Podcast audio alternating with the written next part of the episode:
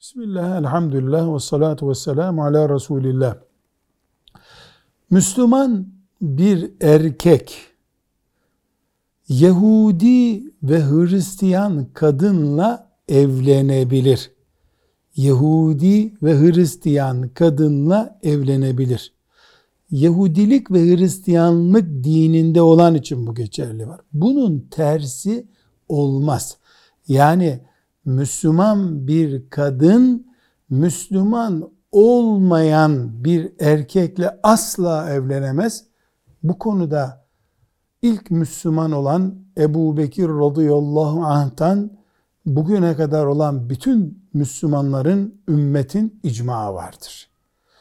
Müslüman kadının kocası Müslüman olacak. Başka bir şart yani bunu gevşetebilecek başka bir durum yoktur. والحمد لله رب العالمين.